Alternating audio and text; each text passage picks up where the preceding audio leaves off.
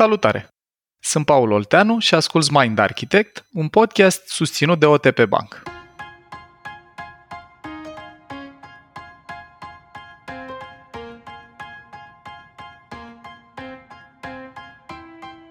Când te trezești dimineața, care e ritualul tău? Simți adesea la început de zi în momentele de liniște sau de conectare cu cineva apropiat că ești recunoscător pentru acel moment sau pentru acea persoană?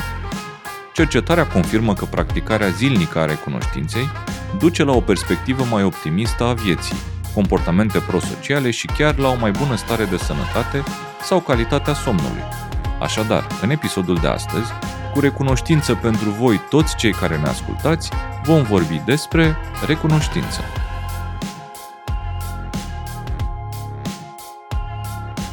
Paul, dacă ne uităm la lucruri obiectiv, în jurul nostru, de obicei, pentru cei mai mulți dintre noi, avem mai mult bine decât rău. E pace, în general, avem căldură când nu ne oprește radetul, avem mâncare. Cu toate astea, în cele mai multe sectoare din București și probabil și din țară, cu toate astea avem dificultăți în a trăi recunoștință. Cum putem să facem să vedem și să simțim mai mult binele din jurul nostru? Păi, în primul rând e important să înțelegem că e foarte util să percepem, simțim și chiar concentrăm atenție conștientă pe subiectul ăsta. Înainte de a prezenta utilitatea recunoștinței așa cum a rezultat ea din mai multe cercetări, hai să o definim un pic. Ce înseamnă practic să fii recunoscător? În primul rând, recunoștința are o valență puternică internă. Deci nu e neapărat despre impactul în exterior, e focus mai mult pe ce simt eu, pe ce văd eu, pe la ce aleg eu să mă uit și aș defini-o drept o înclinație mentală sau o practică conștientă de a observa și conștientiza binele din propria noastră viață și de a ne raporta la binele ăsta dintr-o poziție de apreciere, de recunoștință. Cu alte cuvinte, eu practic recunoștința în momentul în care mi se întâmplă ceva, fie că e ceva contractat, cum ar fi, uite, noi lucrăm împreună, avem un contract între noi pentru cum lucrăm împreună și când începe înregistrarea unui episod, tu ai făcut documentarea, ai aranjat lucrurile frumos în pagină ca să ne fie ușor să urmărim uh, fluxul discuției. Eu când văd asta, pot să am două experiențe. Una în care zic, mi se pare absolut normal că Lucie e plătită pentru chestia asta, este absolut firesc să o facă, caz în care eu nu trăiesc emoție pozitivă.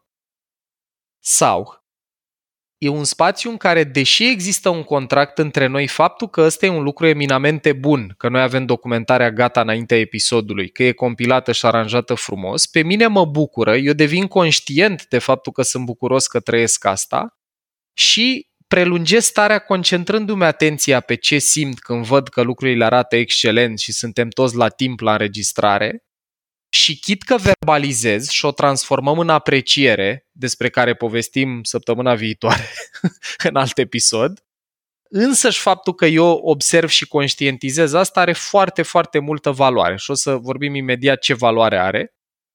Înainte de a intra în utilitatea recunoștinței, mai zic o singură idee, încă de la început și o dezvoltăm și ulterior în episod, și anume că așteptările noastre, mai ales așteptările ridicate, a să citi perfecționism, plus frustrarea resimțită când așteptările astea nu sunt satisfăcute, riscă să producă mari dificultăți în a simți sau practica recunoștința. Deci, dacă în timp ce ascultați episodul, dragilor, vă e străină ideea asta, cum adică să fiu recunoscător, nu-i normal, merită să reflectați și dacă nu aveți cumva poate nivelul de perfecționism foarte ridicat sau în general așteptările ridicate de la tascuri, de la oameni, de la lume și de la viață. Acum, e o cercetare foarte faină care se numește Counting Blessings versus Burdens, An Experimental Investigation of Gratitude and Subjective Well-Being in Daily Life, publicat în jurnalul de personalitate și psihologie pozitivă. Autorul este R. Emmons și M. Kulug, nu știu să pronunț numele ăsta, Kulog, nu știu cum să zice, dar în toate cazurile aveți în subsol articolul dacă vă interesează. Dragilor, practica zilnică, sub formă de obicei a recunoștinței, contribuie la următoarele lucruri pe măsuratele mai multă emoție pozitivă, mai puțină emoție negativă, perspectivă mai optimistă asupra vieții, outlook mai pozitiv în ceea ce privește lumea și viața, foarte frumos, comportamente prosociale, adică ajutor oferit altora, și, foarte, foarte interesant, inclusiv somn de mai bună calitate. Deci, ați focaliza conștient și zilnic atenția pe ce e bun în viața ta, fie că te uiți la relații, la locul de muncă, la sănătate, la stabilitate financiară, la, nu știu, vremea de afară, la mici momente de bucurie. Mi-am văzut copilul căzând și ridicându-se singur. Mi-a venit un coleg nou și am mai puțină treabă la muncă. Toate astea duc la efecte palpabile și o să vorbim imediat când ne uităm și la componenta neuroștiințifică, sustenabile în cum ne simțim și inclusiv, iată, în calitatea somnului sau în cât de predispuși suntem să ne purtăm frumos cu alți oameni. Deci există o componentă științifică în ideea aia că ar trebui să faci lucruri astfel încât noaptea să pui capul liniștit pe pernă. La propriu. Și în cheia asta în care vorbim noi aici, lucrurile pe care le faci sau lucrurile pe care le trăiești, dacă ți antrenezi mintea să focalizeze atenție pe ce a mers bine, nu vorbim de gândire pozitivă, vorbim despre într-o situație dată care a avut și bune și rele, să nu trec peste bine. Că mintea noastră e foarte predispusă să treacă peste bine. Știți, am povestit noi încă din episodul 2 în sezonul 1, negativity bias faptul că avem o înclinație de trei ori mai puternică să focalizăm atenție pe stimul potențial amenințător decât pe ce e bine. Așa că e despre, indiferent ce ai trăit în ziua asta, focalizează-te pe ce a fost bine dacă vrei să pui capul mai bine pe pernă.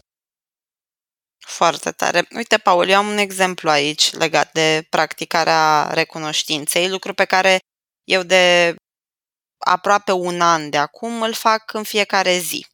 Și la început am făcut-o mai degrabă, cum să zic, aproape în glumă, în sensul în care nu vedeam foarte multă valoare în chestia asta, dar citisem eu prin mai multe locuri că e util dimineața când te trezești să zici pentru ce ești recunoscător. Și am început să mm-hmm. fac chestia asta în fiecare dimineață și puneam pe listă aceleași lucruri în fiecare dimineață ca să-mi fie cât mai ușor, să nu stau să fac liste cu ce s-a întâmplat ieri bine, ci în general mi-am ales eu câteva lucruri pentru care sunt recunoscătoare în fiecare zi și a fost foarte important că și erau lucruri asupra cărora eu nu aveam control, cum ar fi faptul că sunt recunoscătoare pentru faptul că părinții mei sunt în viață și sunt sănătoși. Vreau cum să fiu perfecționistă la capitolul ăsta, că nu e la mine să fie sănătoși în viață părinții mei. Uh-huh. Și pe măsură ce am tot repetat-o, am observat că am început să simt rezultate, adică pe de o parte o făceam cu mai multă seriozitate și crezând în chestia asta, de la un anumit punct încolo, mm. chiar simțeam că sunt recunoscătoare pentru lucrurile alea și că sunt importante. Și doi, m-a ajutat cumva să încep să comunic și cu oamenii ăia din viața mea sau oamenii care erau legați de lucrurile pentru care eram eu recunoscătoare, mm-hmm genul ăsta de recunoștință sau apreciere pentru lucruri pe care ei le fac, care mă fac pe mine să fiu recunoscătoare. Și presupun că un plus uh, care rezultă de aici și care e în linie cu cercetarea e că te și simțeai pur și simplu mai bine. Da, da. Și în continuare e Asta așa. E, asta e. Și mi se pare frumos în exemplu tău că nu, nu ne vine natural. Dragilor, noi venim dintr-un climat uh, psihologic în care nu stăteam în jurul mesei seara cei mai mulți dintre noi cu familia să spunem zi un lucru pentru care ești recunoscător din cei trăit azi. Deși eu cred că pentru România asta ar trebui să fie prescripție medicală. Să încerci la finalul zilei, fie că o faci în jurul mesei cu familia, fie că o faci singur, să încerci să treci în revistă, fie că o scrii, fie că o spui, lucruri pentru care ești recunoscător, ce a mers bine în viața ta azi, pentru că modifică relieful neurochimic din interiorul nostru. Și uite, vreau să vin aici cu o completare din alte două cercetări pe care le găsiți, dragilor, mai jos în uh, surse, fie că ascultați pe YouTube sau pe site sau pe Anchor FM.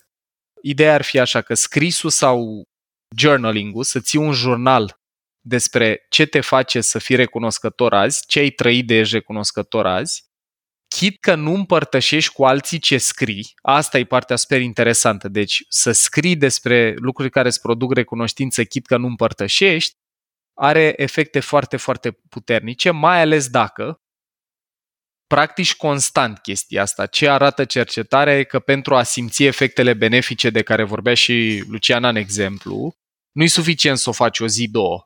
Și ce arată research-ul e cam așa, că e nevoie de o practică unde cam după patru săptămâni de practică zilnică încep să observi niște efecte, că prinzi mai multă încredere, că încep să apară efectele astea benefice numite anterior, emoție pozitivă, scăderea emoției negative și așa mai departe.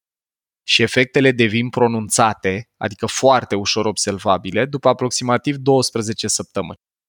Deci cam după 3 luni de practică zilnică, dragilor, și zilnicul ăsta contează tare în construcția de obiceiuri, încep să apară efecte palpabile, inclusiv observabile la nivelul activității cerebrale. Și aici e interesant.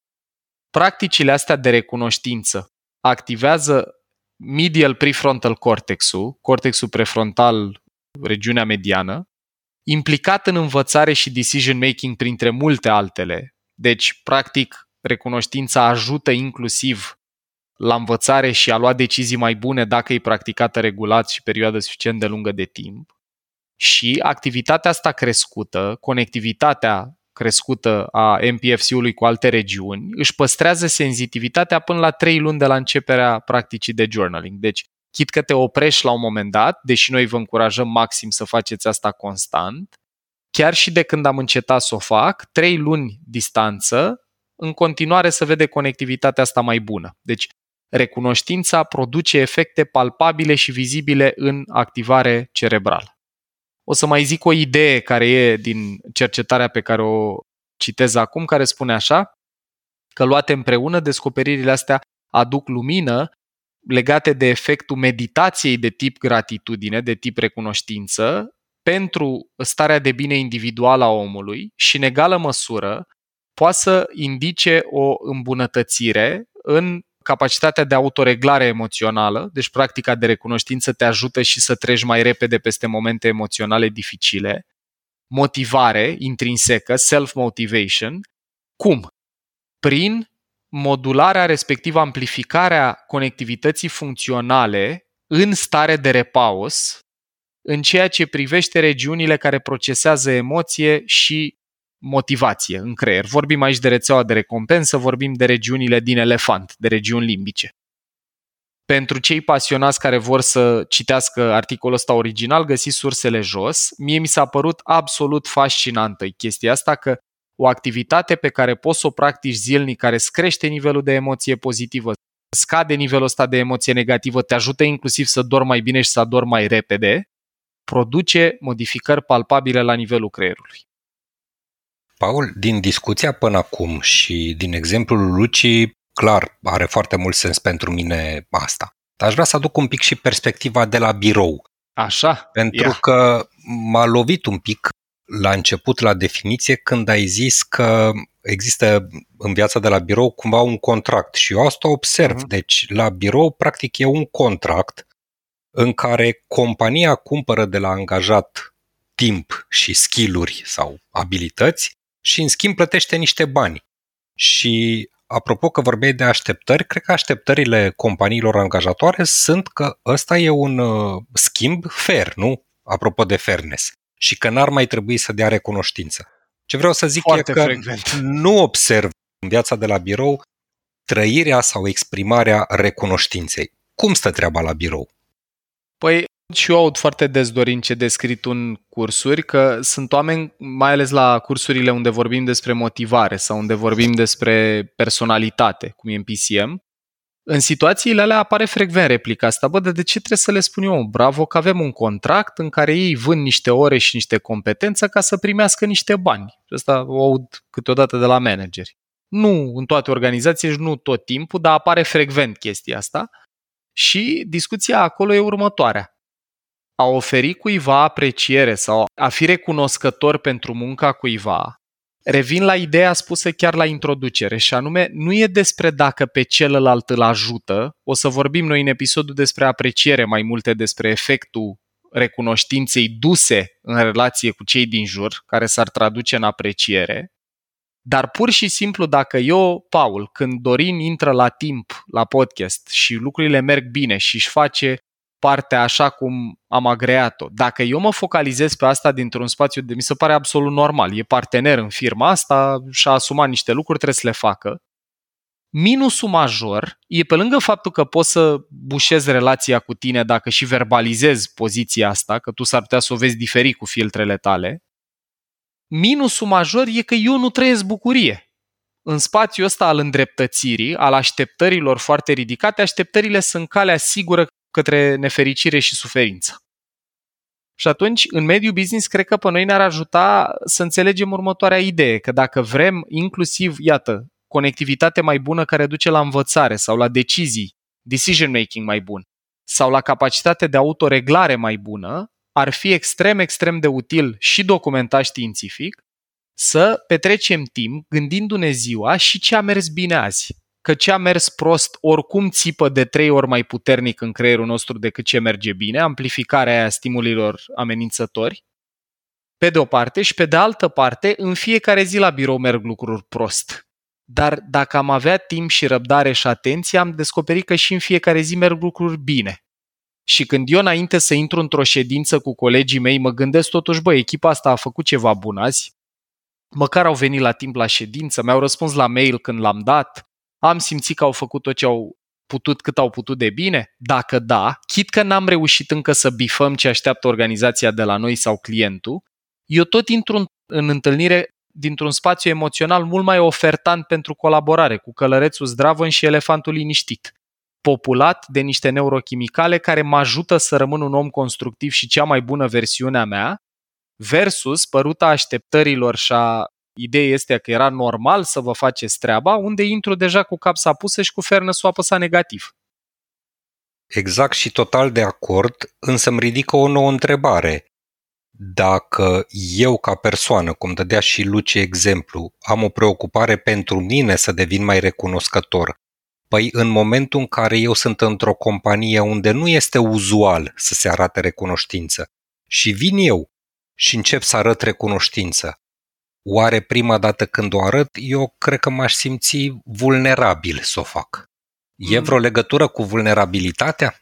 Asta e o discuție destul de amplă, dar din ce descris tu, Dorin, eu ce înțeleg e așa, că dacă tu ești într-un mediu în care practica asta nu e foarte obișnuită, nu e o practică cotidiană ca noi să ne gândim și la ce a mers bine azi, Exact. Să practicăm recunoștința și tu nu numai că o practici intern, rolul, focusul ăsta interior, băi, eu vreau să mă gândesc la ce a mers bine azi ca să am un spațiu emoțional mai sănătos din care să relaționez, dar o și zici, o pui în apreciere, o verbalizezi, acolo poți să simți vulnerabilitate dacă ești, uh, cum să zic, outcast, ești primul care face chestia asta și e neobișnuit pentru noi ca grup ca cineva să vină din spațiul ăsta. Eu am întâlnit inclusiv uh, replici de la oameni care încercau să pună în practică lucruri după cursuri și ziceau, băi, când am început să le zic mulțumesc sau îți mulțumesc că mi-ai răspuns la mail, apreciez că ți-ai făcut loc și pentru mine în program, știu că ești încărcat, colegilor au început să-i întrebe, băi, păți ceva, ai luat ceva,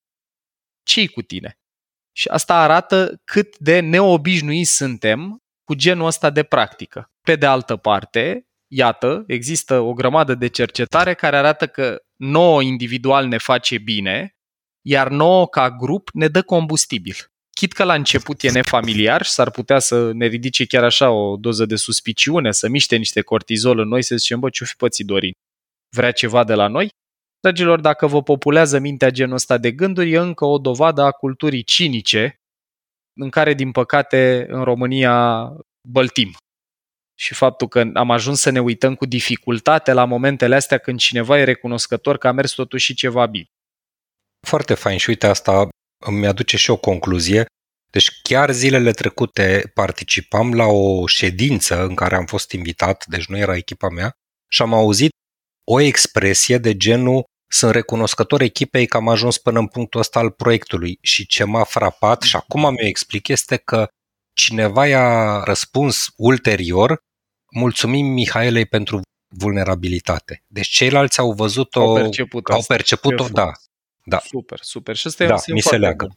Uh-huh. Pentru că, că atunci când oamenii îți răspund și îți răspund din spațiu din care i s-a răspuns Mihaele, apare pozitiv reinforcement, apare întărirea asta a convingerii prin repetiție și asociere. E bine, mă, să vezi ce a mers bine și să spui. Bun. Acum, am înțeles, deci cam ce ar fi recunoștința, am înțeles care e utilitatea în a o practica zilnic, am înțeles după cât timp apar efecte, după aproximativ 3 luni sunt sustenabile, după 4 săptămâni de practică zilnică se simt, am înțeles și partea asta de modificări în activitate cerebrală. Hai să vorbim un pic despre ce poate să blocheze recunoștința, ce ne poate împiedica să simțim și să exprimăm asta în relație cu alții. Dragilor, eu am văzut în timp, din practică, trei mari blocatori pentru practicile de recunoștință și anume așteptări nerealiste sau perfecționism. Le-aș pune cumva acolo la grămadă, în care mie mi se pare că munca bine făcută nu e decât munca de nota 10, chit că vorbim de munca celor de la birou sau munca de acasă și orice sub 10, pe mine mă împiedică să percep respectivul lucru drept bun. Dacă am crescut cu genul ăsta de standarde, că nimeni nu se naște perfecționist, e ceva ce învățăm când greșim și nu o luăm. Când trăim durerea atunci când lucrurile nu sunt perfecte. Eu am văzut frecvent și când facem măsurătorile cu LSI, cu Lifestyle Inventory, instrumentul pe care noi l-am mai numit aici, cu cât e mai ridicat nivelul de perfecționism, cu atât apar dificultăți mai mari în a-ți da voie să te bucuri de lucruri cotidiene, băi, am mâncat ceva bun la prânz azi, mă bucur că în timpul mesei am reușit să mai schimb niște idei cu colegii. Uite, mă bucur că am prins un apus care să-mi facă plăcere. Noi dacă ne luăm timp și ne focalizăm atenția pe lucrurile astea, apare emoție pozitivă, apar stări de bine, apare emoție plăcută. Dar perfecționismul, respectiv așteptările, pot bloca asta foarte tare și o zonă unde așteptările sunt moartea înceată, dar sigură a pasiunii, sunt relațiile de cuplu, unde chit că vorbim despre parenting, chit că vorbim despre orice alte contexte din cuplu, dacă eu am așteptarea ca Alexandra, pentru că a avut o zi mai liberă decât a mea, să facă mâncare, sau să mă aștepte cu casa curățată, ca așa făcea mama, sau mai știu eu cine, ajung acum imediat și la a doua, al doilea călău al recunoștinței, nu e un spațiu bun din care să interacționez, că o să vin acasă și dacă în vreo zi era dezordine sau ea nu făcuse mâncare având ziua mai liberă, nu numai că nu simt emoție pozitivă, mă enervez. Deci eu am o problemă aproape personală cu așteptările și cred că ați observa propriile așteptări când te enervezi, a vedea de ce ți-e greu să te bucuri de anumite lucruri poate să fie foarte, foarte folositor în procesul de a deveni mai capabil să simți recunoștință. Al doilea călău, al doilea blocator pentru sentimentul ăsta sunt comparațiile. Am avut o zi frumoasă, dar Eddie a putut să stea toată ziua să plimbe pe străzi să asculte cărți, eu a trebuit să livrez cursul ăsta. Comparațiile sunt iar o sursă puternică de stres. Noi vorbim frecvent în, și în episoade și în ecosistemul de pe mindarchitect.ro despre care e impactul comparațiilor în felul în care gândim. Este al doilea blocator și e cumva adevărat că fericirea e prin comparație dacă ai învățat să-ți focalizezi atenția într-un mod comparativ. Dacă ai crescut cu cât a luat colegul, cu cel mai frumos din clasă, cel mai bun cântecel tu l-ai zis mamă, dar dacă Luciana a putut, tu de ce nu poți? Mintea mea învață că performanța, valoarea mea e dată de ce am făcut eu raportat la ce au făcut alții. Și atunci, în situația asta, iar o să-mi fie greu să trăiesc recunoștință pentru că mereu o să găsesc în jurul meu pe cineva care a dus-o mai bine, a muncit mai puțin, a obținut rezultate mai bune și așa mai departe. Și numărul 3, al treilea blocator pe lângă perfecționism, competitivitate excesivă, e însăși lipsa atenției, lipsa obiceiului de a-ți focaliza atenția pe binele din viața ta. Asta pe de o parte vine din faptul că noi avem acest negativity bias, înclinația către negativitate care ne hiperfocalizează pe ce e rău, amplifică stimulii amenințători de trei ori versus stimulii potențial benefici, lucrurile care au mers bine, dar mai e și componenta culturală.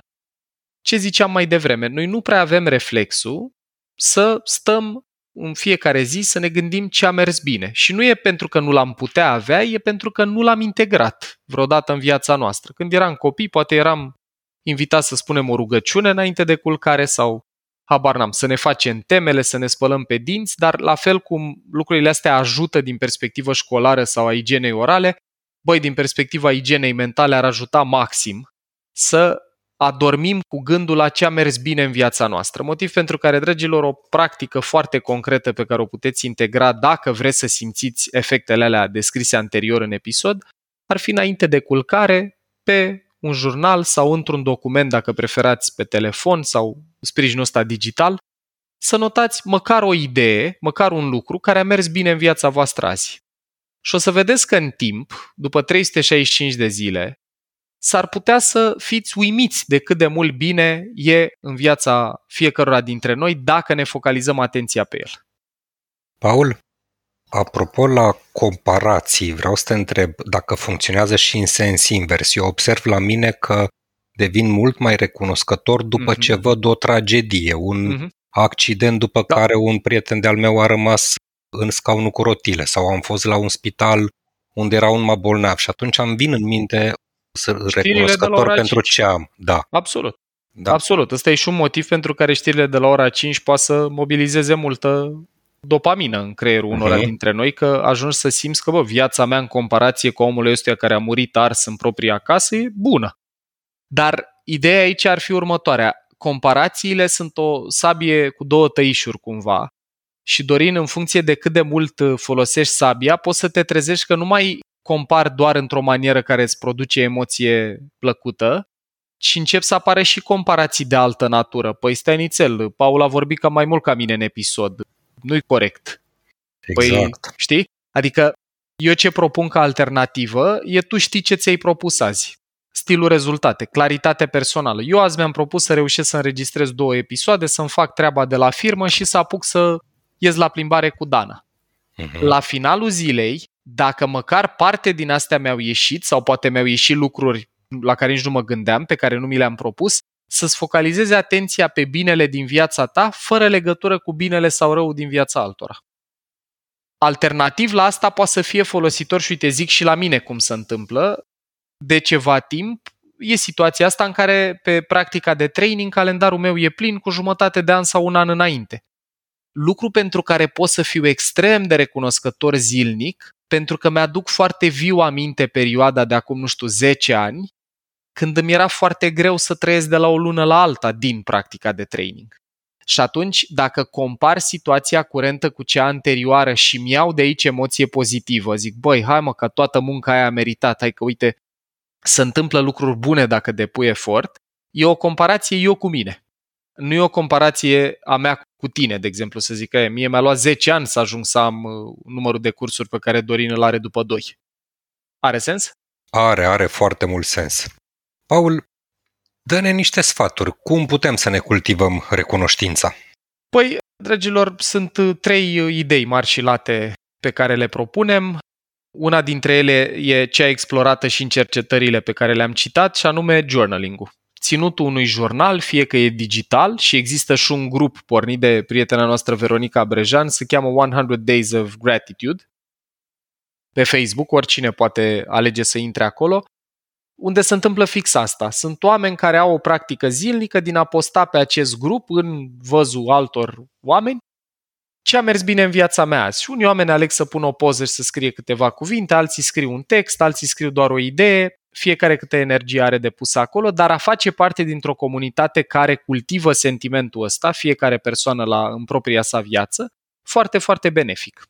Acum, că nu vreți să o faceți digital și preferați să aveți un jurnal scris pe care vă veți bucura foarte tare să-l citiți peste 5, 6, 7, 10 ani și să vedeți, bă, uite cât de mult bine a fost în viața mea în toată perioada asta, pentru că l-am consemnat acolo și o să rămână scris, iar e foarte folositor. Alternativă sau complement la a ține un jurnal de recunoștință poate să fie meditația orientată către recunoștință. E un anume tip de meditație, gratitude meditation sau love and kindness meditation, meditație orientată către iubire și compasiune sau iubire și blândețe. Ambele tipuri de meditație merg în zona asta, în care eu îmi focalizez atenția pe momente de recunoștință de peste zi pe binele din viața mea de peste zi iar în cazul meditației de tip love and kindness, iubire și blândețe, orientez gândurile astea nu atât strict în relație cu mine, ci și în relație cu diferite persoane din viața mea. Sunt niște practici foarte, foarte puternice pe care le recomandăm, deci dacă vreți să găsiți exemple practice, sunt o grămadă disponibile gratuit pe internet. Gratitude Meditation, Love and Kindness Meditation, fie că folosiți o aplicație pentru meditații, fie că pur și simplu căutați pe YouTube. Nu în ultimul rând, una pe care cumva eu încerc să o practic de fiecare dată când merg la părinții mei și câteodată și în conversații telefonice cu ei încerc să activez genul ăsta de practică, este să conversez cu prietenii sau cu familia despre ce a mers bine în viața ta sau a lor azi. Băi, zi un lucru care a mers bine azi. Zim ceva ce te-a făcut fericit azi. Zim un lucru pentru care ești recunoscător din ce ai trăit azi. Imaginați-vă cum ar arăta o țară în care, pornind de la cele mai mici vârste, noi ne obișnuim să facem asta unii cu ceilalți în familie în fiecare seară. Să nu termin ziua cu atenția focalizată pe faptul că am luat 8 și tata e supărat și tata s-a certat la birou cu șeful sau clientul cu tare a fost nefericit sau mama avea azi obiectiv să facă sport și nu i-a ieșit, caz în care vă dați seama cât cortizol și câtă tensiune începe să mobilizeze în casa aia, în contrast cu scenariul ăsta, să punem unul luminos în care, ok, au fost și lucruri proaste, că noi nu încurajăm la gândire pozitivă. Bă, da, a mers totuși ceva bine azi și preferabil să închei ziua înainte să mă culc, ultimele gânduri conștiente pe care le accesez sunt astea care îmi dau o stare de bine, îmi dau o stare de recunoștință și de apreciere pentru tot ce am și tot ce sunt, pentru ce e în jurul meu și pentru cum am reușit să construiesc ceva util azi. Eu cred la propriu că dacă am face recunoștința parte din viața noastră de zi cu zi și nu, nu ne-am folosit de ea exclusiv în jurul evitării unei tragedii sau când ne-am însănătoșit după o boală nasoală sau, nu știu, în perioade din astea festive, cum ar fi de sărbători, dacă am putea să o facem practică cotidiană și nu excepție, cred că la propriu țara asta s-ar simți și ar arăta cu totul altfel. Eu sunt recunoscător pentru ce am auzit astăzi. Mulțumim mult de tot! Și eu sunt recunoscător că facem asta împreună și că avem niște călăreți și niște elefanți care ne ascultă. Mulțumim tare mult, dragi!